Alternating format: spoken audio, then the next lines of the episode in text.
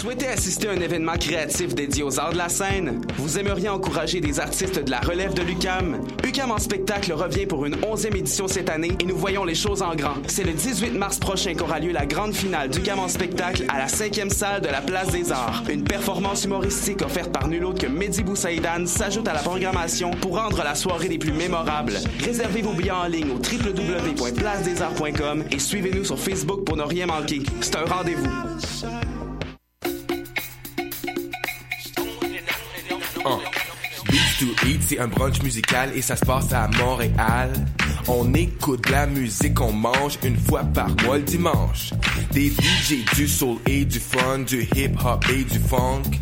Si tu connais pas l'adresse, deux cent cinquante Sainte-Catherine-Est. Tous tes amis seront invités, il y aura plein d'activités.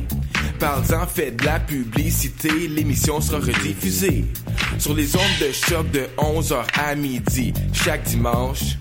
Beats to Eat, fresh paint pour des journées captivantes. Yeah! Pour prendre un verre entre amis, rien de mieux que le bar Grenade au coin de la rue Ontario-Est et Champlain.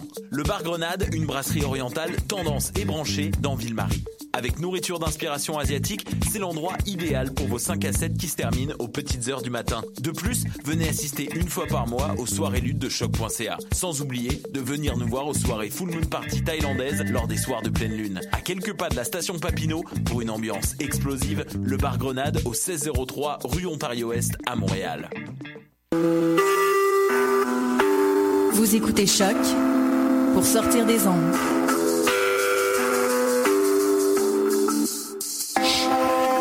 Podcast, musique, découverte. Sur choc point c a.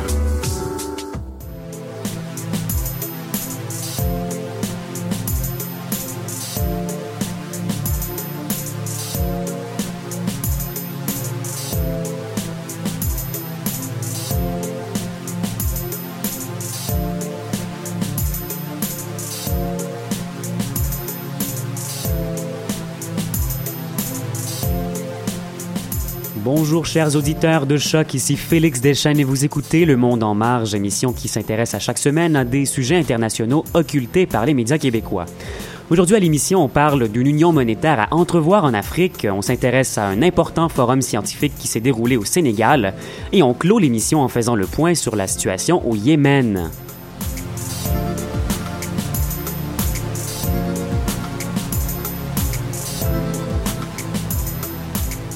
Comme à l'habitude, avec moi en studio, Clément Barguin. Bonjour Clément. Salut Félix. Notre souhait là, de retrouver Martin Guignard aujourd'hui est malheureusement pas exaucé, Clément. Je pense que les, les cieux sont contre nous, je le sens. J'ai l'impression, ouais. Oui, puis en tout cas, pour des raisons logistiques, on va donc devoir attendre à la semaine prochaine pour retrouver notre collaborateur euh, passionné, disons-le. Et là, en guise d'excuse, ben, je vous annonce qu'un autre collaborateur ukamien va se joindre à nous en studio à partir de la semaine prochaine. Je me rachète, donc Clément, pour avoir fait une promesse vide la semaine dernière. C'est plutôt un souhait qu'une promesse. C'était authentique et c'était de bonne foi, disons-le. On va revenir à notre programme de la journée. Ça fait déjà plusieurs années que le projet fait couler de l'encre dans les médias européens et africains, mais on en a peu entendu parler ici. Et là, je parle d'un projet d'instauration d'une monnaie unique en Afrique de l'Ouest, projet qui se dessine de plus en plus clairement et qui pourrait bien être mis en place d'ici deux mille vingt, Clément. Et oui, Félix. Alors, le projet impliquerait une quinzaine de pays, dont le Bénin, le Burkina Faso, le Nigeria et la Côte d'Ivoire, qui sont déjà réunis depuis une quarantaine d'années sous la bannière de la communauté euh, économique des États de l'Afrique de l'Ouest, la CEDEAO. Et euh, comme tu le disais, Félix, ça fait déjà beaucoup de temps que la CEDEAO s'intéresse à un projet d'union monétaire. Ça fait même plusieurs décennies qu'on l'évalue. Et c'est un processus particulièrement lent et laborieux, pour utiliser les mots de la correspondante du journal international, Margot Bosch.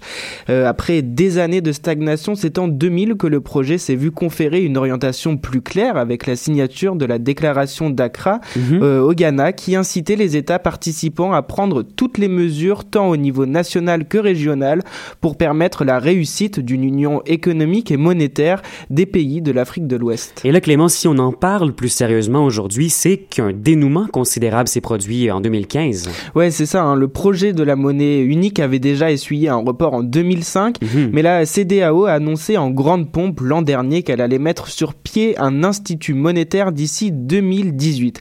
Alors à toute fin pratique, cet institut monétaire serait une structure temporaire, un socle préexistant sur lequel pourrait s'appuyer la transition vers la banque centrale de la CEDEAO, au même titre hein, que l'Union européenne a aussi sa banque centrale européenne, la B C E. Mmh.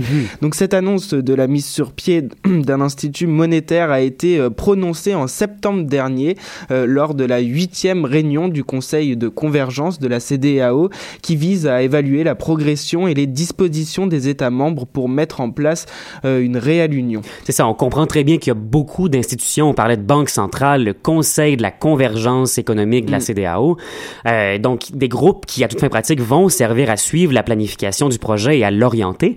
Mais Clément, à la base, qu'est-ce qui a poussé ces États à s'unir de la sorte ou à vouloir s'unir de la sorte? Oui, alors la CEDEAO réunit quinze pays voisins et ces quinze pays sont de petite taille ouais. et fonctionnent avec huit monnaies différentes. Hein. huit pays partagent depuis la Seconde Guerre mondiale le franc des colonies françaises d'Afrique, le franc C F A, et les sept autres pays ouest-africains comptent autant de monnaies différentes. Alors mmh. ça a pour effet de créer une concurrence monétaire assez forte dans cette zone dense de l'Afrique, euh, ce qui nuit, vous l'imaginez, à la croissance économique de ces pays en voie de développement. Mmh. Donc euh, pour ça, il faut apporter une solution à cette forte concurrence monétaire. C'est donc de réduire les coûts importants de transactions dans les accords interétatiques, puisque hein, les monnaies ont des taux de change différents.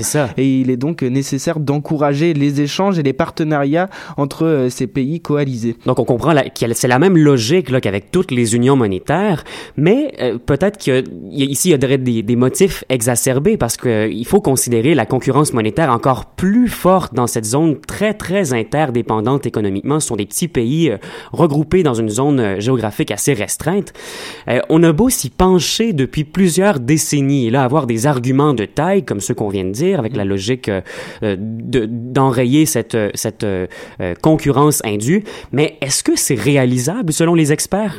Alors, à la base, les économistes euh, s'entendent pour dire que le projet n'est pas digne d'un conte de fées et qu'il est bel et bien réalisable euh, quand on constate que la croissance économique moyenne des dernières années dans la CEDEAO avoisine les six pour cent. Mmh. Alors par contre, il faut rappeler quand même que tous les pays de la CEDEAO ne sont pas rendus au même stade économiquement parlant. C'est ça. Euh, la stabilité économique du Nigeria, hein, qui est la première économie d'Afrique et qui a d'importantes richesses en ressources naturelles et qui verse énormément dans l'économie euh, pétrolière, mmh. euh, ça, ça vient modifier les chiffres à la hausse. Exact. Et euh, selon les données de la Banque mondiale, l'épidémie d'Ebola a secoué les économies de certains pays euh, comme la Guinée qui affiche une décroissance à zéro virgule trois pour cent en deux mille quinze par exemple hein, et la Gambie euh, qui a aussi une faible croissance avoisinant les trois pour cent. Donc les objectifs moyens de croissance économique, eux, seraient euh, somme toute satisfaits, mais j'imagine là, qu'il y a d'autres critères à considérer pour évaluer qu'une proposition comme ça soit réaliste là, du point de vue de l'Union monétaire.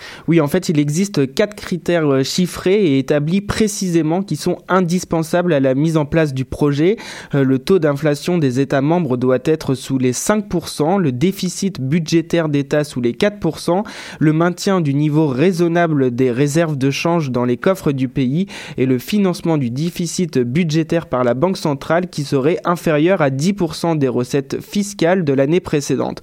Autrement dit, hein, le remboursement du déficit des États ne devrait pas être épongé à plus du dixième par la banque centralisée de la CEDEAO. Mmh. Et le constat actuel, c'est que seul le Nigeria remplit les quatre critères essentiels. Il est suivi euh, du Liberia et du Sierra Leone euh, qui, eux, remplissent trois des quatre critères. Mmh. Euh, donc, bien que le projet ne soit pas euh, purement utopique, ça ne sera pas une partie de plaisir c'est si ça. on veut satisfaire euh, tous les critères d'ici deux mille vingt pour euh, centraliser les devises. Donc, un projet qui s'est déjà étendu. On comprend que ça fait plusieurs décennies, comme on l'a dit, et qui v- s'annonce toujours de longue haleine, si on comprend ça comme ça. Ouais.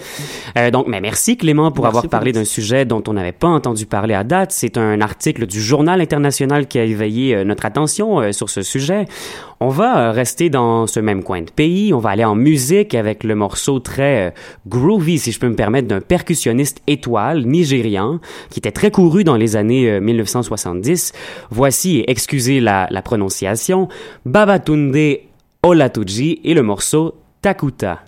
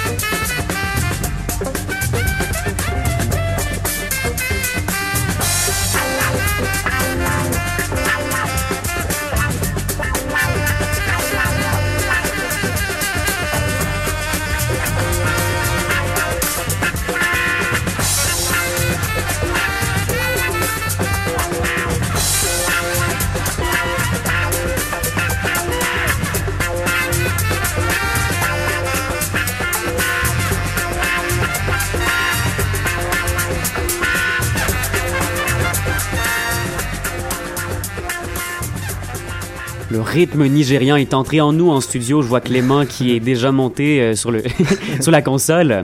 On va rester p- sur le continent africain où s'est tenu pour la première fois le Next Einstein Forum à Diamniadio, près de Dakar, la capitale du Sénégal, du huit au dix mars dernier.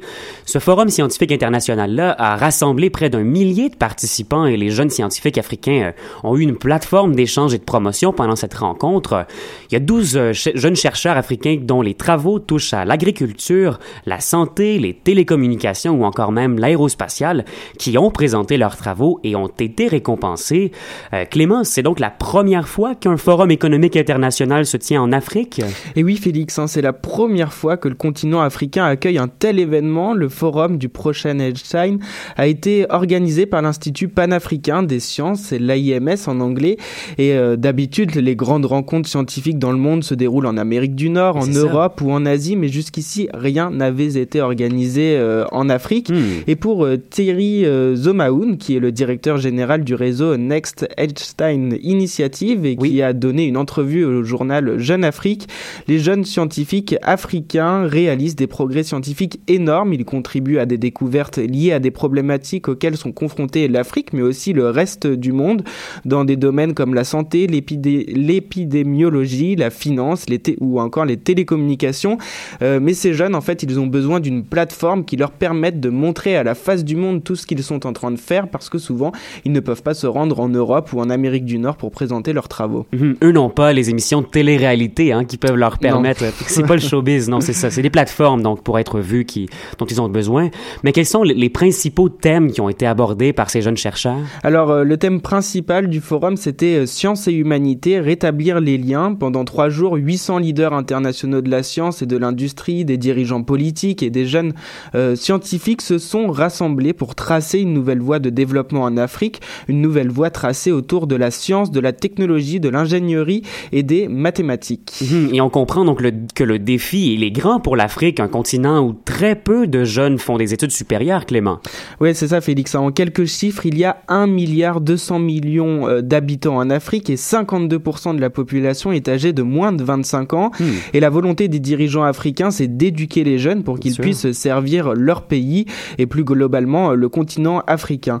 Et aujourd'hui, il y a seulement dix pour cent des étudiants qui continuent les études après une licence ou un baccalauréat ici au Québec et très peu se dirigent vers les sciences. Mmh. Donc, dans le but de développer l'éducation des jeunes scientifiques, l'I M S a ouvert cinq centres d'excellence sur le continent africain. Ouais, Félix, et les résultats hein, sont là. En dix ans, l'I M S a formé euh, environ un millier de mathématiciens de niveau euh, master, donc maîtrise et doctorat. Mmh. Et comme l'indique le P D G euh, du N E F, le Next Einstein Forum à Jeune Afrique, euh, des étudiants africains ont aujourd'hui atteint des postes très importants. Par exemple, un ancien étudiant camerounais est aujourd'hui directeur de recherche associé euh, en santé publique à l'université d'Yale aux États-Unis. Wow. Euh, il donne aussi l'exemple d'une jeune chercheuse nigérienne qui a mis en place un système robotique pour améliorer euh, la sécurité dans les mines, ou mmh. encore une autre jeune Kenyane qui a développé un système de détection précoce de la malnutrition chez les enfants. Mmh, et des résultats positifs comme ceux-là ont permis une prise de conscience chez les décideurs qui comprennent de plus en plus le besoin d'intégrer la science dans le développement de l'Afrique.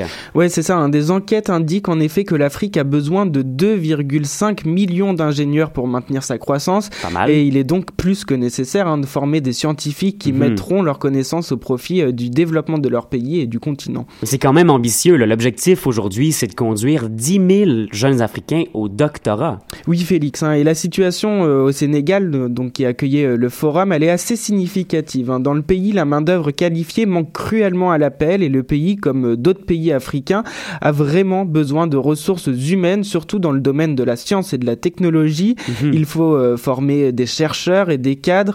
Et on peut penser aussi, à, par exemple, à l'Ebola, où l'Afrique a énormément de mal à trouver des chercheurs euh, capables de remédier à cette euh, épidémie très grave qui frappe l'Afrique. Et euh, le Sénégal et d'autres pays comme l'Éthiopie ou le Rwanda veulent donc accompagner dix mille jeunes au doctorat pour euh, avoir des ressources suffisantes. Mmh, on imagine qu'il va falloir du temps et beaucoup de ressources aux pays africains pour relever ce défi-là. Euh, pendant des années, l'accent a été mis sur les études primaires et secondaires, mais on ne s'est pas vraiment soucié des universités. C'est donc tout le modèle d'éducation qu'il faut repenser fondamentalement, Clément. Et oui, Félix, hein, comme l'explique au journal Le Monde, le recteur de la grande institution de Dakar, Ibrahim Tioub, c'est une course contre la montre qui se joue actuellement parce que, comme tu le disais, pendant des années, tous les efforts ont été concentrés sur les études secondaires. Mmh. En, dix, en deux mille, ils étaient dix mille bacheliers, ce qui est le niveau euh, de diplôme d'études collégiales ici au Québec. Ouais. Euh, en deux mille quatorze, ils étaient quarante mille et en deux mille vingt-quatre, ils vont être plus de cent quatre-vingt mille. Il n'y, ont, il n'y a donc pas assez de place euh, actuellement dans les universités pour accueillir tous ces jeunes div- diplômés et les États doivent souvent orienter les bacheliers vers le privé, ce qui coûte très cher puisqu'ils le font à leurs frais. Hein. C'est ça, on l'imagine. Même ici, c'est une problématique alors qu'on est un pays beaucoup plus développé que là-bas, j'imagine pas, du côté du privé. Est-ce que les États africains, de manière générale, s'activent vraiment pour encourager tous ces jeunes-là à faire des études supérieures, Clément? Oui, alors beaucoup de pays africains sont actuellement en train de réformer l'université. Au Sénégal, par exemple, deux nouvelles universités vont sortir de terre dans les prochains mois. deux cent dix postes d'enseignants-chercheurs ont été créés et cent nouveaux laboratoires sont prévus. Euh, ce qu'on veut, c'est vraiment accueillir les jeunes dans les meilleures conditions possibles et de grands campus modernes et, atta- et attractifs devraient séduire les jeunes Africains. Et, et simplement de les séduire, les jeunes, pour éviter qu'ils partent, ça aussi, c'est un défi de taille. Oui, c'est ça, hein, parce que l'Afrique est particulièrement touchée par ce qu'on appelle la fuite des cerveaux. Mmh. Une grande partie des chercheurs et des scientifiques africains euh, ont quitté le territoire pour euh, des pays développés. On veut donc stopper cette fuite des cerveaux en incitant même les chercheurs africains qui sont partis à revenir au pays. Mmh. Alors pour ça, euh, plusieurs mesures ont été prises. Le salaire des enseignants-chercheurs a été euh, revalorisé. Le système de bourse pour les doctorants euh, a été euh, réformé pour favoriser les allers-retours entre euh, l'Occident et les pays africains. Et les alliances entre les universités occidentales et africaines sont de plus en plus nombreuses. On cherche vraiment à ce que le prochain Einstein soit africain. Mm-hmm. Euh, le prochain Next Einstein Forum, justement, va se tenir au Rwanda en deux mille dix-huit, un pays qui, lui, a déjà fait de la technologie une priorité. C'est ça, Félix. On n'en parle pas beaucoup, mais le Rwanda est un pays à la pointe de la technologie. Moi, je savais pas. Ouais, bah, moi non plus. Et c'est un des pays, euh, en fait, les moins corrompus euh, d'Afrique qui mm-hmm. s'est doté euh, d'un réseau Internet à très haut débit. L'accès au quatre G est de plus en plus étendu et on cherche vraiment à alléger toutes les démarches administratives avec Internet. quatre G. Ouais, quand quatre G quand même. Et euh, par exemple, on peut obtenir ses papiers d'identité bien plus vite que chez nous, que ça soit au Canada ou en France. Et euh, tout ça, ça nous montre bien hein, que l'Afrique est en train de vivre une révolution euh, technologique qui pourrait bouleverser euh, les modes de vie euh, des Africains. Et peut-être, éventuellement, on peut, le, on peut l'entrevoir, aider à changer aussi le rapport de force criant entre le Nord et le Sud, entre les pays développés et les ouais, pays... Ouais, là, les choses sont vraiment en train de bouger en ce moment. Ben oui, peut-être que la science pourrait être un vecteur, ou la technologie, un vecteur d'émancipation pour ces pays-là. Ben, merci beaucoup, Clément, et on va aller euh, tout de suite en musique avec un artiste sénégalais euh, du nom d'Ibaaku. Euh, lui est originaire de Dakar, et il a euh, un morceau euh, afrobeat qui s'appelle « Jula Dance ».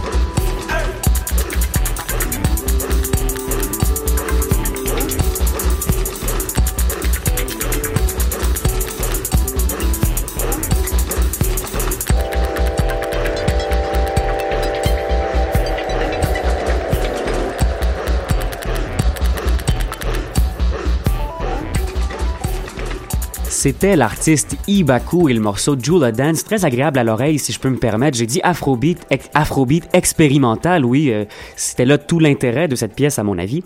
Revenons à nos moutons. En marge des conflits internes là, et des attentats du groupe armé État islamique en Syrie, en Libye, en Irak et même en, Indone- en Indonésie, oui, il y a un autre pays qui vit une crise sévère, c'est le Yémen. Vous avez peut-être déjà entendu parler des rebelles houthistes sans savoir quelles étaient leurs allégeances politiques ou bien leur confession religieuse d'appartenance. Mais c'est un peu un récapitulatif et une mise en perspective du débat et, et plutôt de, de ces informations partielles qu'on nous a fournies dans les, dans les médias québécois qu'on va vous faire à l'instant. Donc, chose importante à noter d'entrée de jeu, là, c'est l'historique d'instabilité dans le pays.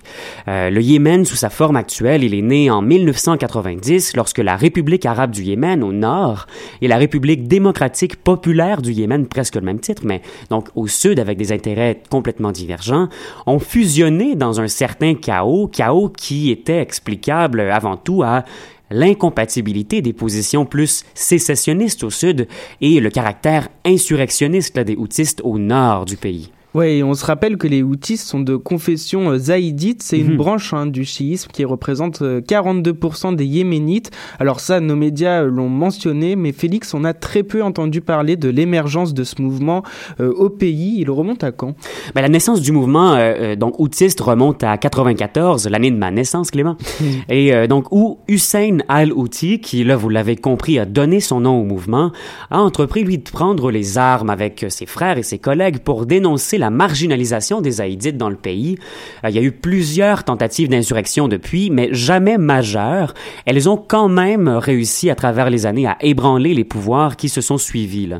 Et là, il y a eu le printemps arabe qui est survenu en deux mille onze. Donc, bingo, Clément. Ce qu'il faut aussi considérer, c'est que le pays, justement, a pris une, une année après les autres pays comme la Tunisie de Ben Ali pour tomber. Le régime est tombé. Mais là, c'est que pendant que les régimes tunisiens, libyens, égyptiens ont été ébranlés euh, lors du printemps arabe et que leur chute a profité à des groupes euh, rebelles majoritairement sunnites euh, de confession religieuse, ben, le régime yéménite d'Ali Abdallah Saleh et même le gouvernement de transition qui l'a suivi, eux, ont été défaits par les houthistes, donc de confession, de confession chiite. Et c'est là qu'est le noyau euh, du pan récent de ce conflit. Quand le gouvernement de transition a été amené à rédiger une nouvelle constitution, le découpage de l'État en six régions a vraiment pas plus aux houthistes qui, eux, ont mené une, une offensive depuis leur nord-ouest natal vers la capitale Sanaa, qu'ils ont reprise à l'été deux mille quatorze. Euh, ils, ils ont Ils sont toujours en siège de la capitale Sanaa. Ils n'ont pas encore été délogés à, à ce jour. Et là, quelques mois après avoir pris la ville, donc en janvier deux mille quinze, ils se sont emparés du pouvoir euh, au pays, à exercer le pouvoir après avoir repoussé à plusieurs reprises le président de transition, Abrabo Mansouradi, au sud du pays. Et là, donc ça va bientôt faire euh, un an, une coalition menée par l'Arabie euh, saoudite, lancée le vingt-cinq mars deux mille quinze, un assaut aérien contre les villes occupées par les houthistes, et euh, juste après que le président sunnite de transition ait fui vers son allié saoudien. C'est ça qu'il ait trouvé refuge à, à, chez, chez l'allié saoudien. Donc, une opération militaire aérienne de l'Arabie saoudite qui a reçu d'ailleurs l'assentiment de la communauté internationale par l'entremise du Conseil de sécurité de l'ONU. Et là, il faut comprendre que les clés pour décoder ce conflit-là ben, sont en grande partie euh, introduites par la compréhension des alliances politiques au Moyen-Orient et aussi de la dynamique religieuse interconfessionnelle qui leur est liée. Le Yémen est voisin de l'Arabie saoudite, qui est la puissance de confession sunnite dans la région moyen-orientale. Euh, donc oui, l'Arabie saoudite voulait calmer les menaces d'instabilité chez son voisin du sud, au Yémen, d'abord pour éviter qu'il y ait des débordements à sa propre frontière, mais il y a plusieurs experts qui voient aussi une attaque contre son, ami, son ennemi chiite de toujours, l'Iran, qu'elle accuse en sous-texte de financer et d'armer la, la rébellion houtiste. Là. Ouais, c'est ce qui est fascinant quand on s'intéresse à la dyma- dynamique conflictuelle du Moyen-Orient et du, prêche, du Proche-Orient. Euh, Presque tous les conflits incarnent, dans des lieux géographiques bien différents, cette opposition manichéenne entre l'Arabie saoudite et l'Iran. C'est ça, presque tous les conflits les font intervenir en coulisses, au moins. On, on va se rappeler, entre autres, du conflit entre les rebelles anti-Assad, et, euh, comme Al-Nosra en Syrie, et le mouvement Hezbollah qui combattait, et dont on a parlé euh, à l'émission dernièrement, qui était de part et d'autre financé par l'Arabie saoudite et par l'Iran. Donc, après avoir compris cette dynamique de base du conflit, et là, on espère que tout est est plus clair désormais. On va se permettre le suivi parce que ça fait quand même plusieurs mois que nos médias ici n'ont pas à faire un suivi euh, très substantiel du dossier. Il y a Le Monde diplomatique pour faire changement qui explique dans son édition de mars que les houthistes n'ont pas été délogés de l'ouest du pays. Donc, malgré les attaques du bloc sunnite, ils sont toujours pour gouverner. Et que euh, les soutiens internationaux qui ont été projetés depuis l'arrivée au pouvoir de ces houthistes ben, ont pas atteint leurs objectifs, là. Ouais, Félix, il faut vraiment insister sur le fait que la population est prise en sandwich parce mmh. que euh, des cellules du groupe armé État islamique viennent de se mêler à la partie. C'est ça, du côté houtiste, du côté chiite, il y a les houthistes, du côté sunnite, euh, encore plus radical, il y a le groupe État islamique. La population, au final, craint là, d'être victime d'attentats à chaque jour. Euh, il y a la branche yéménite du groupe État islamique qui a cumulé les attentats ciblés et cette branche est d'ailleurs parvenue à assassiner même un gouverneur houthiste du Yémen en décembre dernier. Donc, les attaques ont porté fruit contre les dignitaires. Là. Ouais, là, on comprend bien que l'avenir prochain du pays est tout sauf lumineux. Mais Félix, pourquoi est-ce que la communauté internationale a été aussi effacée du côté du Yémen alors que l'ONU se positionne sur la question syrienne à chaque semaine à peu près? C'est ça qui est particulier, c'est qu'ici on, on se plaint même pas d'une couverture partielle des médias là, qui parlerait pas des interventions de l'ONU, c'est que l'ONU de son propre côté a été beaucoup plus tranquille et effacée. Euh, il y a des hypothèses avancées par le journaliste du Monde diplomatique, entre autres le fait que les, certains diplomates à l'étranger dans les ambassades aient déclaré leur allégeance au groupe houthiste, donc ça a mêlé les cartes.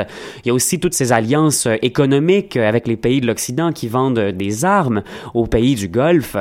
Bref, il y a, il y a sur, donc toute, toute cette dynamique qui a fait en sorte que le Conseil de sécurité de l'ONU euh, a montré une espèce de désintérêt en laissant l'Arabie saoudite gérer cette crise-là et en se prenant un certain recul. Mais ça, c'est vraiment, ça inspire pas confiance et c'est loin d'inspirer une position plus optimiste dans, dans ce cas-là. Là. Ouais, c'est difficile hein, de voir un dénouement prochain en tout cas. Hein. Ouais, ça brouille les cartes puis c'est une situation d'autant plus complexe. Mais je propose qu'on s'arrête ici, Clément, parce qu'on a eu une émission quand même très dense aujourd'hui. Mmh.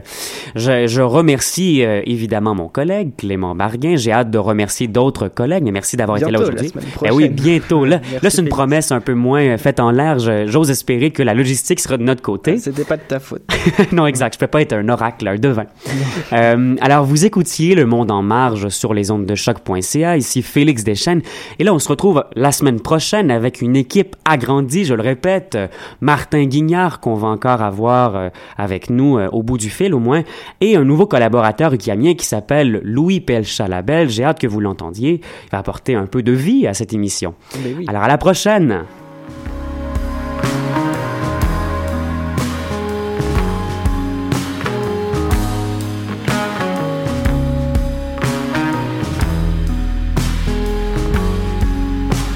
Ça reste dans ma tête, rien de fou, rien de trop. Mais je le prends.